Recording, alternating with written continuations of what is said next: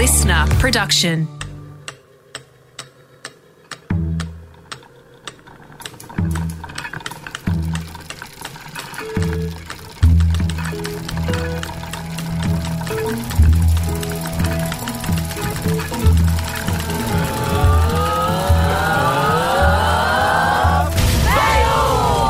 Welcome to Fail with Greta Lee Jackson, where I speak to well known and successful people about moments where they failed and it eventually turned into something that helped them on the road to success.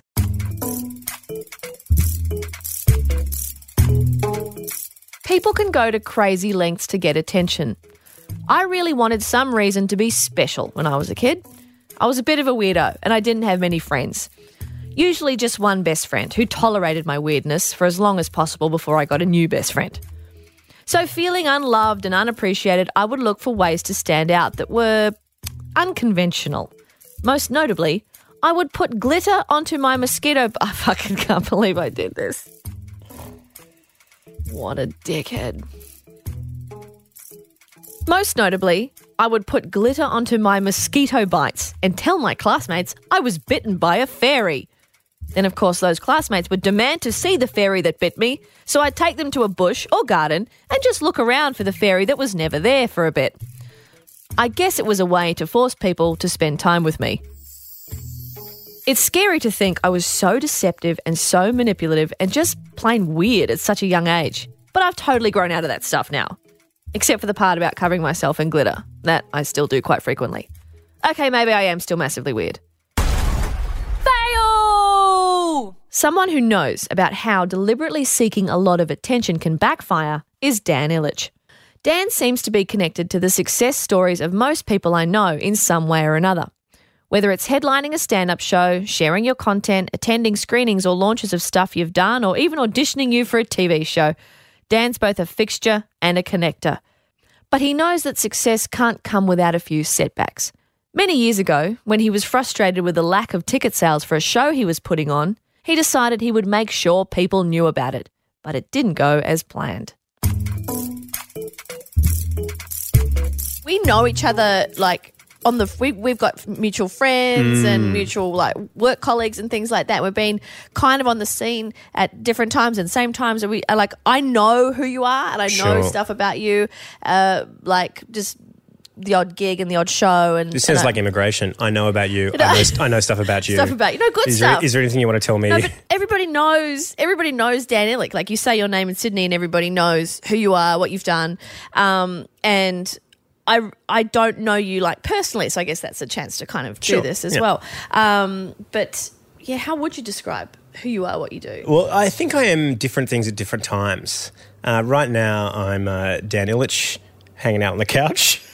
if you got me six months ago, it's a lot more. Wait, am I pronouncing it last name wrong? Oh, sorry. Yeah, I've decolonized my name uh, in order to get a job at the ABC next time. Like, I can't. No, I can no longer be Illich because it's too anglicized. Oh, So I've put the ch back in. Illich. Okay. Yeah, because See, that shows you how well I know you. And I only, do you know what? I only changed that a couple of years ago. Okay, I only Illich. really lent into the Serbian name a couple of years ago to for your bankability. for my bankability. Like, Yeah. How things have changed. Yeah, I can't- Like I Tony can- I- Curtis, you know, was Bernie Schwartz, uh, that kind of thing. That was at Hollywood back in the day, and yeah. now it's Yeah. changed. I can no longer afford to be a white guy in media. So I have to be uh, as exoticized. So Yeah. I've, I've got to, I've put the chip back in Okay, in order to secure my next job. got it. Got That- it. I mean, that that's the story. And I'm going to say, learning a lot about Serbian heritage at the same time. Oh, really? That's great. Yeah, Learning, okay, learning about my people. and I've, I fully. whose whose culture I've shunned for thirty years because you know I didn't want to be associated with. Uh, I wanted to be more, more more white than I was Balkan, but now I'm you know learning lots more about it. It's now kinda- you kinda can, but now when it when the time suits you, you can breeze back in. yeah, I can breeze back in because um, easy come, easy go. I'm a fair weather fellow. My personality, or rather my identity, is often wrapped up in my own work. Yep. And when I haven't created anything in a while, I get a bit antsy. So I'm looking for the next thing. I'm looking for the next reincarna- in- I'm like Madonna before rain. Okay. Just trying to work out what is the next song. What's the Yeah. ne- what's the next song, Greta What's, V? no, what's the next step? I mean, it's like it's daunting, but it's exciting. And you know, when you are creative, you do you do involve your identity in what you're making a lot of the time. And your mental state can kind of reflect that. Yeah, you know? totally. Yeah, like It's really, I mean, it's really difficult. Like, even my heroes have that problem. Um, who are they? Greta Lee Jackson. No, stop it. Uh, well, hanging out with Tim Minchin is really interesting because you know he's, he's had a really tough year, and with his film and stuff like that, uh, falling over at DreamWorks and other things like that. I know nothing about that. So yeah, he had a big Mm. film at DreamWorks, but it kind of fell over when there was a whole bunch of cost cutting when they did a merger with Comcast. So it was really bad, and it wasn't personal. It was just like sad. But it's like you got to re- you got to remind your friends. You're like, oh Tim, you're still Tim Minchin. You're still a you fucking still hero. all this stuff you've done. You're still Yeah. a fucking hero to all of us, and we would all appreciate it if you just made the next thing, so we could say, "Oh, that's our friend Tim doing really well again." Yeah. And he's doing it like he's getting back into that mode. And I feel, even though on my career is nowhere near Tim Minchin's career and scale, it's the little things on a much smaller scale, much m- much tinier level.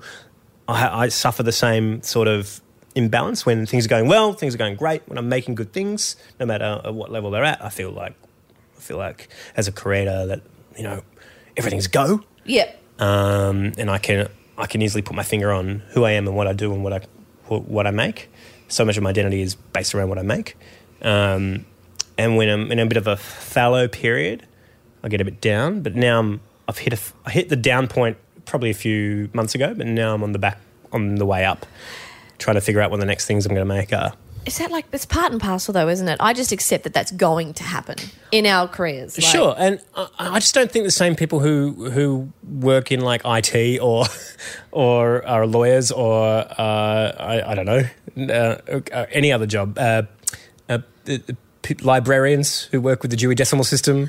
I don't know if they have that same identity problem because their work is a lot more steady or They can separate it. they can separate and they, Yeah. they, they get to be creative outside of their work. But yeah, it's anyway. I, I don't know.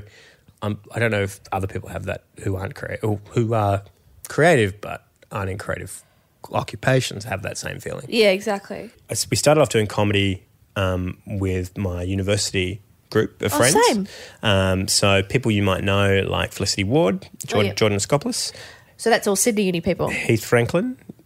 Uh, yeah, uh, so we, we formed a group called the Third Degree, which is like the best of the sketches of the Sydney Univer- Sydney's I universities. saw your guys' shows. Probably, Yeah. maybe, yeah, Yeah, yeah. yeah, yeah, I definitely did. It was like it was meant to be the best of the best to go to the third degree. The best of the best. The best. the best. And we got we had to get ideas from watching third degree. Like that's how well, well ideas on the standards we should Yes. do. Yeah, that's the reputation it had was go and see the third degree because that's the standard you should be aiming for. Yeah, there you go. Yeah, yeah. We all, uh, you know, we all we all work together. Yeah, You know, it was pretty. It was it was a really good. It was really good energy back then. Like when you're young doing that stuff, it's like, oh my god, we're like we're like really doing it. And it was really We're like cool. we're like we're like um Rik Mayall and Adrian Edmondson. We're like we're like the Monty Python guys because we you know that's the where they started, wasn't it? yeah. University. We did the, our first show was in 2003 as we did a sitcom. Chris McDonald, who runs Laughing Stock Productions, wrote a sitcom called um, "The Beatification of Newt Burton and the Great Viagra Robbery," and we did that in AF2 in um, in in. Uh, at Melbourne Comedy Festival, and we didn't know what the hell we were doing. Um, for starters, we were in Athenaeum too, which is an extremely expensive venue. Oh, far out. Yeah. Uh, yeah. And we almost went home halfway through that comedy festival um, because I have gone home halfway through a comedy festival. High five. Yeah, I have bailed. sometimes it's so hard. Some, Oh. some comedy festival is like one of the hardest things you'll do. Mm. Um, and when there's like six of you trying to make break even on a show, we're all living in a backpackers. I think that incarnation. So Bu- Newt Burton, third degree one, third degree two, third degree three. We were still all living in the Franklin Street backpackers in uh, in Melbourne, in the same dorm for, Far for those out. few years. Years. yeah. Far out. Uh, Claudia O'Doherty was in the show. Charlie Garber was in that show. Nick Maddock was in that show. Cass Fitzgerald was in that show. We had a lot. Of, there was a lot of good people in that in, in that show. And um, so we took that down to Melbourne for a couple of years in a row. And then um, uh, the second time we came down, Glenn Robbins saw the show, uh, and he and Nick and uh, John Pinder, the great John Pinder from Australia, the uh, Sydney uh, presario, impresario of comedy, um, kind of put us and- Glenn and Nick Murray, the television producer, together to talk about doing a pilot. And so they pitched a pilot to 10. 10 gave us some money to sit in a room and write for a month. And then we presented that writing to to 10. And Tim Minchin was actually in that pitch meeting with us, right, playing right. songs with us. He was actually part of the writing team back then So cool. before he blew up. And so we got a we got a pilot. With the, we got six episodes, then we got thirteen episodes, and then we got uh, another thirteen ordered straight after our first six had aired. So it was a That's what it was called, the third degree. uh, no. Initially, it was called the third Uh, degree, yeah. and then the show went to be called be- because the third degree was too similar to the American Rosso name, which Right. was scheduled the hour before, called the B Team. Right. The network said, "Hey, we want you to change the name," and we were like, "What?" And it was like a, we were like, we were livid for a whole week. We're like writing sarcastic names on the board. Um, it was like, right, let's fuck Channel Ten. We're going to give them the, the longest name ever, and they're going to have to deal with it. so we went for the Ronnie Johns Good Times. Oh, it was Ronnie Johns. the I Ronnie thought John's so. Good Yeah, Times yeah, yeah. Campfire Jamboree half hour show now on television. So, Fuck you. Channel so we're like, 10. fuck you, Channel 10. We'll give you the longest fucking name ever. the Ronnie Johns Good Times Campfire. Did did they change it to Ronnie Johns half hour? Yeah, they did. Yeah, yeah. they did. Still the opening titles. It still says the Ronnie Johns Good Times Campfire Oh, I remember half hour seeing show that now on television. Yeah, I remember seeing that go to TV and being. I think I auditioned for it. Totally got the. Didn't even get past. You know. Oh, I'm sorry. Don't worry. Uh, sorry. Were you there on the day? Were you picking people? no, Okay. no, no. Because No. it was all third degree people. Yeah, because I was at that audition and I I remember it came onto TV and I was so bitter and so jealous that I didn't get picked for this thing because I was like, I am sketch comedy. I'm the embodiment. Don't you understand? And then I got really down on myself and thought I was I sucked because I didn't get on that show. When I first did Ronnie Johns, I was pretty distraught by the whole thing because everyone else was extremely talented. Yeah, right. And I didn't quite know how to do it properly. Uh, I was just like in with the right crowd at the right time kind of thing. Like Ben Elton. Australia's Ben Elton, Dan Li- and like Ben Elton, I too have written a musical, so no big deal. Oh, cool. We're going to get to that one. Um, about that. Yeah, so it was, it was one of those things where um, I was kind of fly, I was just kind of like flying by the seat of my pants. I felt like I knew what was funny, but I really didn't know. And when we got this job, it was when we got the show, it was a true baptism of fire. And it took me a long time to acknowledge that I wasn't as good as the other guys. Right. Okay. All right. and that I needed to work harder at it. And, uh, and the second season was a lot better for me because I because I worked a lot harder at writing a lot more yeah. and getting stuff done. So that was, that was a very that was a very tricky tricky time. Like looking back then, it was. uh, I have wonderful mixed feelings about the whole process, and we're still very all, all the cast. We're all still pretty close today. Like we we have our little Facebook chat group that No, we nice. um, rag on each other in. Yeah. And so it's one of those things where, like, that was a kind of a unifying experience for all of us because Mm. it was extremely difficult and we didn't know what the hell we were doing. We were just making it up mm. as we go along. And we had great 24 though. guidance. 24, that's young. Well, That's so young. lucky. Especially and when you're like second season, I still get a pang of jealousy. I'm like, Second season on Channel 10. fuck off. I get a little bit like, I don't know if I would ever say that phrase myself. So I did. It's funny. I get a, I get a pang of jealousy there. Well, you've, you've done so much stuff with your group that, like, you know, Second season's not in the vocabulary though, is it? no, but lots of different projects. It feels like each project you do as a team, it's it's like in Oh, the next maybe. season or something. Maybe, maybe. But like, again, we're in our 30s. Like, 24 is effing young. Yeah, really, really young. Yeah, really young. To have yeah. that, like, Yeah. that's thrown in the deep end. Yeah, really tough. Yeah. Yeah. But uh, in hindsight, really fun and amazing experience. And, you know, Nick Murray, the executive producer of Jigsaw at the time, he still he still was like the one of the big producers at CJZ. He said, "You know what, guys? This never happens. This never happens. Not it never happens that we go to a comedy festival, we see a show, we take it to a network, and they commission some writing, then they commission a pilot, then they commission a season, then a second season. That never happens. It's true. It's fucking true. and and we're like, yeah, come on, Nick, we're awesome. Of course it, of course it was going to Oh, happen, yeah, you know. Yeah, yeah. Come on, what do you expect, mate? And years later, now I'm like, oh yeah, that, that yeah, it never happens. I've been trying to get my own shows up. No, yeah, the Nick was right. We should have listened to it. We should have listened. Uh, but we We're 24. but we were very lucky to have extremely good mentors Right. um, look after us, like like Nick Murray, like John Pinder, like um, uh, Glenn Robbins, and that, those guys were so good, Mm. so good to us. Um, when so that's your first like foray into That's the first big one. biz. Yeah, that was the first big one. But prior to that, I did work for three months as a production assistant or junior associate producer at Australia's Funniest Home Videos. It's a title someone's given you to make sure you do something that they don't want to do for free. And I, Australia's funniest home videos. What did you have to do? it Like- crushed my soul. I Oh. had to put the clips in uh, in order of least funny to most funny, and you knew you did a good job when because we all worked out of cottages at Channel Nine, uh, all these old cottages, and you knew you did a good job if you could hear the boss down the other end of the cottage laugh his head off and go, "Ha ha ha ha! Ball terror!" You knew, you knew that was the sign that you did a good But job. But what's the metric that you're measuring funniness? Like, I know. like how many? How many? How many? Um, you know. how many balls are How many kid balls? Uh, well, ten. Yeah. Uh, you know, the- we had a segment called 10 Greatest Balls, uh, 10 Greatest Groin Hits. You know, it, it's stuff that you see. It's basically Football in the groin. what you see, what the kids now see on Fail Army or whatever Yeah, or on the that's internet. was, that's, all, yeah. that's what it was, but it had a wacky voiceover over the top. And I was, uh, I really did not enjoy that experience at all. And uh, I left about three months in because it was just, I found it so soul destroying. Yeah. Uh, but then a few months later, we got Ronnie Johns. That's So, awesome. You know, it was one of those awesome. things. And what was after that? Were there an, um, what's another thing you're really proud of after that?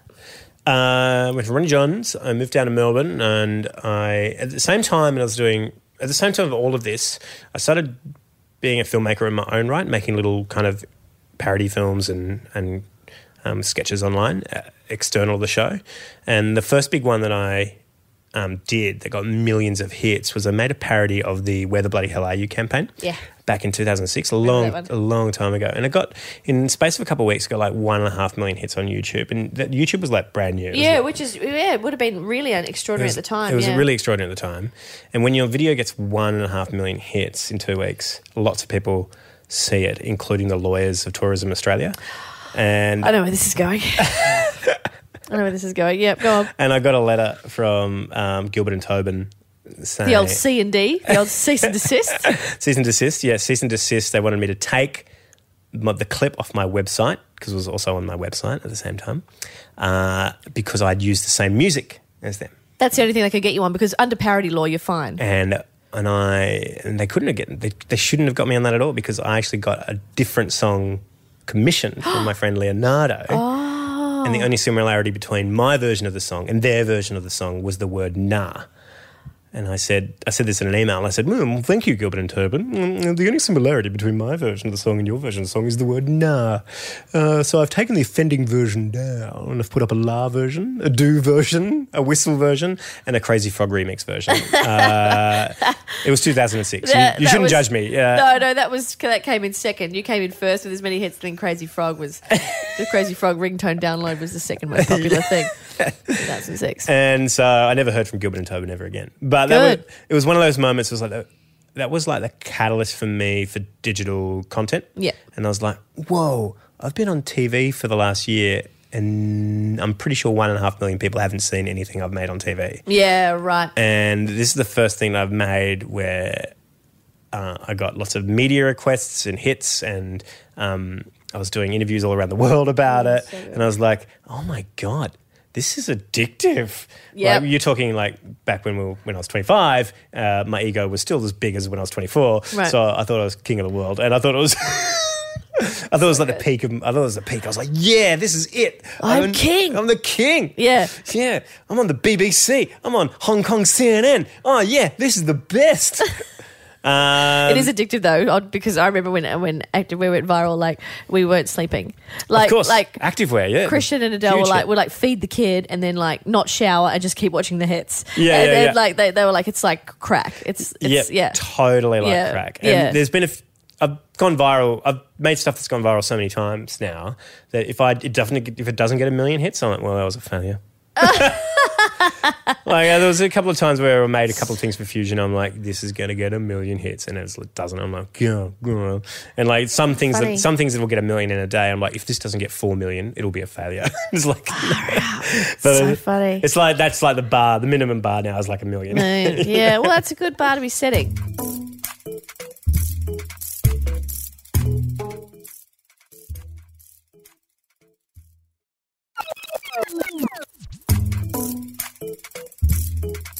And so, if you okay, so from that big ego, then from this ego of being Yeah. 25, eh, what has been has it gotten ever gotten you into strife? I've done so many dumb things. I'll tell you where. Here's something I'm deeply embarrassed by. Okay, go on. uh, and I really regret doing because my ego was out of control. And it, my ego gets me in trouble all the time. Okay. And it's like a hallmark of it's, like, it's the hallmark of my work, really. That's why I do the stuff I do. Um, 2008, um, I wrote a musical about the Beaconsfield mine disaster, and it was Oh, yeah. called Beaconsfield a musical in A flat minor Radio. and we put that on at the Melbourne Fringe Festival, Okay. and had all the best people I knew in it. I, I I flew down to Beaconsfield to write it, to, to interview um, the locals and put their stories in it, and that was really great. So I felt like I had a really good script and. And felt like I was really coming along, and I had some great people working on it. I had um, Luke Jocelyn direct it, Nigel O'Brien, who's like the head of music NIDA, do the music. Toby Truslove was in it, um, Kate McLennan was in it, uh, Amanda Buckley was in it. It was a really fun show and really funny. But we had it on the, on the Butterfly Club in Melbourne, and it was a 30 seat room, and we weren't selling any tickets. And I tried to put all the I tried to get all the publicity together for it, and I tried to get it out to as many outlets as possible in Melbourne, but no one was running the press release or wanted to do interviews or anything like that. So I was like, wow, where's one place that I can just get a media hit? Just you know, maybe maybe I'll get a media hit in Tasmania, in Launceston, um, where Beaconsfield is. So I emailed the Launceston Examiner. I said, "Hey, doing the show, blah blah blah. I don't know if you want to write something about it. Maybe someone from Tasmania will come to the show, fly over the Bass Strait to watch the show." You get you get like you re- get reachy? You reach for things at that those yeah, times, yeah, don't you? Yeah, yeah. go yeah. deep, go Yeah. deep. I, I just because I had all these great, so I had all these wonderful people right uh, in the show in 2008, and I didn't want them to play to no one. Oh, totally. If it was my own show, if it was like just stand You stand just wear it, but I then just- with all those other people, you're like, oh, you feel like it's a responsibility. I'm letting all these people down. Like I've dragged Toby Truslove and Kate McLennan to perform to no. One. oh, and myself, I was in it too. so Oh, yeah, but- I wanted to perform too. Yeah. uh, on this tiny stage in a room about as big as this room we're in now. Um, so Launceston Examiner called me back straight away. Like, what is going on? Why are you doing this? This is a horrible thing. Uh, and I was like, and all I could think of was say, all I could think of was like, I'm just going to tell you the most facetious jokes I can think of just to get attention. it was the Yeah, first, me- the first media play for me. It was just like, oh yeah, we have a song called Carlton Cardiac. It's about Richard Carlton having a having a cardiac and about how the media has double standards when it comes to him and blah blah blah. And oh yeah, the show's called A Flat Minor because uh, because it's very difficult to write a, a a a rock opera. Blah blah blah. It was just like we're just like I was just like so flippant with my answers. right. Over potentially um, uh, sensitive subject Uh, matter. particularly, yeah. Yeah. a man died, Yes. um, which is bad news. Uh, but the story, the the the show was about m- media, confected media outrage, and um, it was also about the media exploiting a small town uh, for their own gains. So it was all about. I can get behind that. It was all about Channel Nine versus Channel Seven and exploiting the town and um, and uh, who was that chick who used to host Today Tonight? what was her name? Oh, Uh, Naomi. Naomi Robson. Naomi Robson, she was in it, and um, we had a like a, a pet Well, lizard. A character was a A character. character, Okay. char- character, character Naomi Robson was in it, yeah. uh, and we had this pet. She, do you know if you remember during Steve Irwin's funeral? She was broadcasting with a pet lizard on her shoulder. No, I don't remember that. Yeah, it was really funny. so Oh my we God. made we had a pet lizard. We had like a lizard, lizard puppet character who was in this three way love triangle with Naomi Robson and Eddie McGuire. It was very funny. and the lizard had its own solo. It's so bizarre, so weird and funny. Anyway, so the next day I went to, I went to bed and I got a phone call that night from Chris McDonald, uh, my old EP from Ronnie Johns, Right. who's like used to runs a laughing stock. He's like, "Oh, Dan, uh, I was just listening to Tony Delroy's What the Papers Say, uh, where they read tomorrow's news today. You're on the front page of the Age tomorrow." I'm like, "What?" Yeah, Beaconsfield's on the front page of the Age tomorrow. I'm like, "Oh shit!" So I go to my website, take my this is back before Twitter and Facebook and, and stuff like that. do in your HTML. Yeah, Yeah. yeah, So I had to log into my HTML, take my personal details on my website, put my agent's details up, and I changed the little blurb on the front page of my website, like a little blog update, which was back then was kind of very similar to Twitter. I was like, oh, I just heard we're on the front page of the Age tomorrow. It's going to be a busy day. and uh, I, I texted my, my manager at the time, who was Monica Kitely in, in Sydney. I said, oh, I'm going to be on the front page of the Age tomorrow. You might have to field some phone calls for me. And sure enough, the first phone call started like at 6 a.m. Wow. Okay. Uh, and it was like the Matt and Joe show uh, from Fox FM. They're like, "Whoa, what have you done? Oh, this is wacky. Whoa, whoa, uh, tell us about the show. All right, great. You can go see it at the Fringe Festival. Blah blah blah." And then the next phone call was Neil Mitchell. Like, "You're the worst person in the world." Blah blah blah. Would you make Would you make jokes about Hitler? And I was like, "Well, Mel Brooks has already done that." Oh, well, how dare you? And I, and the, all the rest of the phone calls were of the Neil Mitchell variety. oh, outrage. just, just outrage. But that's ironic because that's what the show was about. Exactly. Oh, right. Exactly.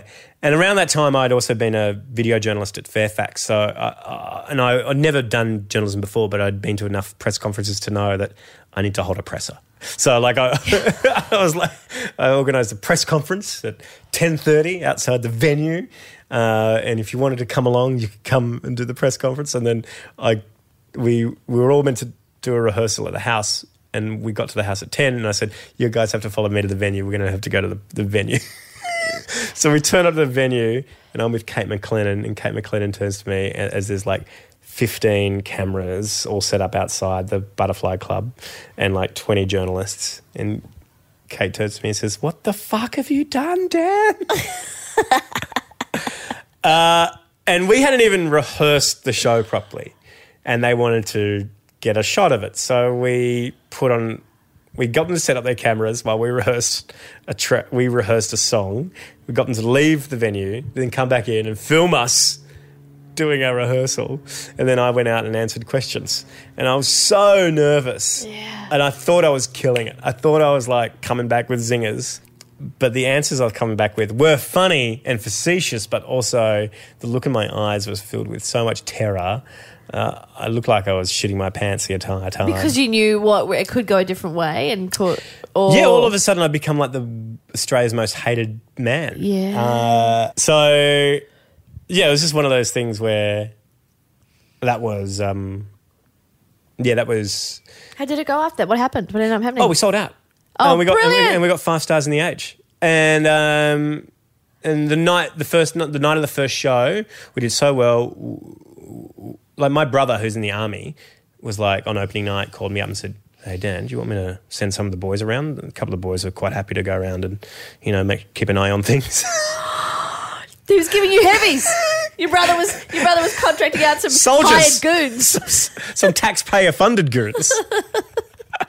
So good. He's like, I can send some of the troops around if you want. I'm like, no, I think it will be right. But that's but I still think that is a success. Like that's a big risk doing that, and um and then look, you are you got some hate obviously, but in the end you got what you needed to get, which was selling out. it was really traumatic that those first couple of days before we opened, uh, it was like 20, 48 hours, like 48 hours of like media hate. Yeah. Like, I, was, I don't know why, why I was the only thing in the media. And why did and how did that feel? Were you worried? I or- was just like, I was tired, devastated. You know, you were talking about watching the hits go up. Mm. Well, it's kind of on the inverse of that, where the hits are coming to you. So, like, people are like calling you on the phone, and I'm like, I'm trying to balance that. We need to rehearse the show, get the show made, but also the, I know the publicity is good, but also the publicity is driving me insane because I walk away from every conversation feeling like an asshole. And luckily, mm. I had great people around me. I my best friends working on the show with me, making me feel good. And I was like at the lowest point where you have enough people tell you you're the worst person in the world, you tend to believe it. yes. Anyway, so I've told the story before, but this part of the story I didn't, I didn't tell um, is when we put on the show for the first night, and we all went to the North Melbourne Town Hall to decompress and have a drink. And I was like in a daze, like I was just like exhausted in a daze. And there was a dancing competition happening on stage at the, at the Fringe Festival, at the Fringe Hub. And people weren't really into it, but people on stage, they were having a great time. So I walked backstage and grabbed a packet of twisties and got nude and like walked across the back of the stage really nonchalantly. Just like Was someone else dancing at the time? with people like six people dancing in front of me. They couldn't see me. the audience could see me, but they didn't. And the moment I started walking across Nerd, the whole audience turned and started cheering. And these dancers thought it was for them, and they were busting a gut, trying to out dance each other. And I kept walking across stage, and then I walked across again. but why did you get nude and go on stage? Were you pissed, or was it just like you were just like fuck it all? I was like, I was fuck it all. I was like, the world is like attacking me. I can't do anything. I was like, felt so out of control. I was, I felt like the world was like collapsing in on me. Mm. And by like, strangely, like weirdly, like being naked on stage allowed. You got nowhere to go. It's that's it. You got nowhere to go. the- yeah. But also, it's like I've got the control back. Yep. I feel like, oh man, I've got the control back. Got, like, this is it. I'm back. And I reset and I, and I was back in a good mood. And the next day, I got a phone call from James Carleton, who's Richard Carleton's son, who's also a journalist at the ABC. Okay. And he said, Dan, I, want, I just want to give you a phone call to say um, that uh, we don't hate you. And uh, the family doesn't hate you. And my dad certainly wouldn't have hated you. In fact, what, you, what you've done is the kind of thing my dad would have loved to have seen on stage. Right. Okay. Yeah. And Okay. I was like, fuck. That's that's that's nice. just the idea that someone went to the trouble of finding my, like, a, someone who wasn't a journalist wanting to rip me to shreds. Sent the link to the Carleton family. Yeah, yeah. Found or found my number and called me to say, "Hey, I just wanted to say." Oh right, know. right. Yeah, it's nice, and And that like- makes it all right because one one call of those can like drown out twenty hater calls. Yeah, yeah, or, yeah, or twenty million. So 20 yeah, million. yeah. Anyway, that was that was pretty fun. So it was a it was a success in the end, despite all that. Like what a roller coaster. Just a roll, just a roller coaster. Oh yeah, just crazy. I used to be in Scouts uh, for a long time, and the reason I was in it for a long time is because I love doing a show called the Cumberland Gang Show, which is a Scout and Guide stage show. Like like a annual thing. Yeah, like Oh, a okay. like a review. Review. Yeah, oh, pre-review days. Review. Yeah, Yeah. approved review. So I did it from when I was like 13, 14 to when I was about 21. Oh, okay. it was probably, I spent probably a bit too long in there. Some people go to a- ATYP. Yes. Um, some people go to NUMA, uh, NIDA summer skills workshops.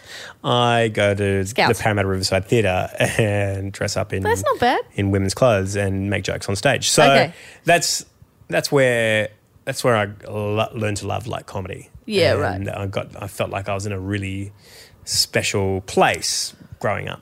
Um, doing that doing that show made you feel really good. Yeah. um, it was a really cool thing to do. Made a lot of good friends, and it was one of those things where you're doing it in this little bubble, this little ecosystem that no one else knows you're doing it, and you think you're pretty good at what you do, and then you kind of step out and you realize, oh, you, you're not as good as those people, but then you then you kind of get into another ecosystem, and you kind of um, you feel pretty good about where you are, and then you have to go to another ecosystem, like a bigger ecosystem. Happens every time. Every stage, you kind of do some growing, uh, and then you realize you've got some work to do to kind of feel comfortable.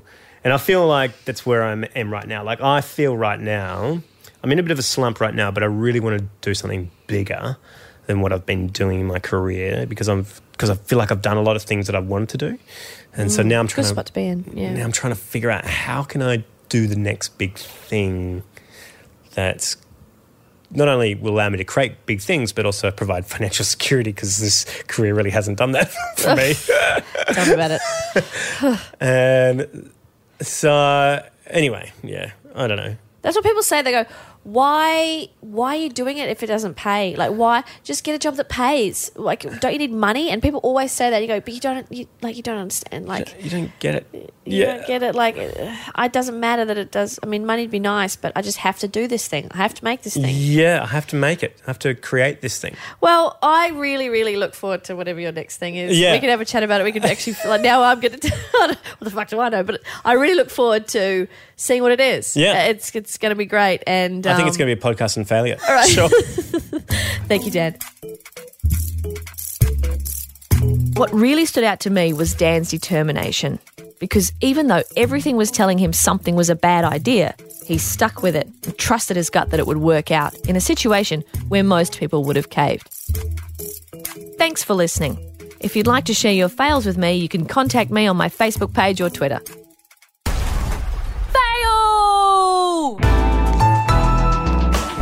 Listener.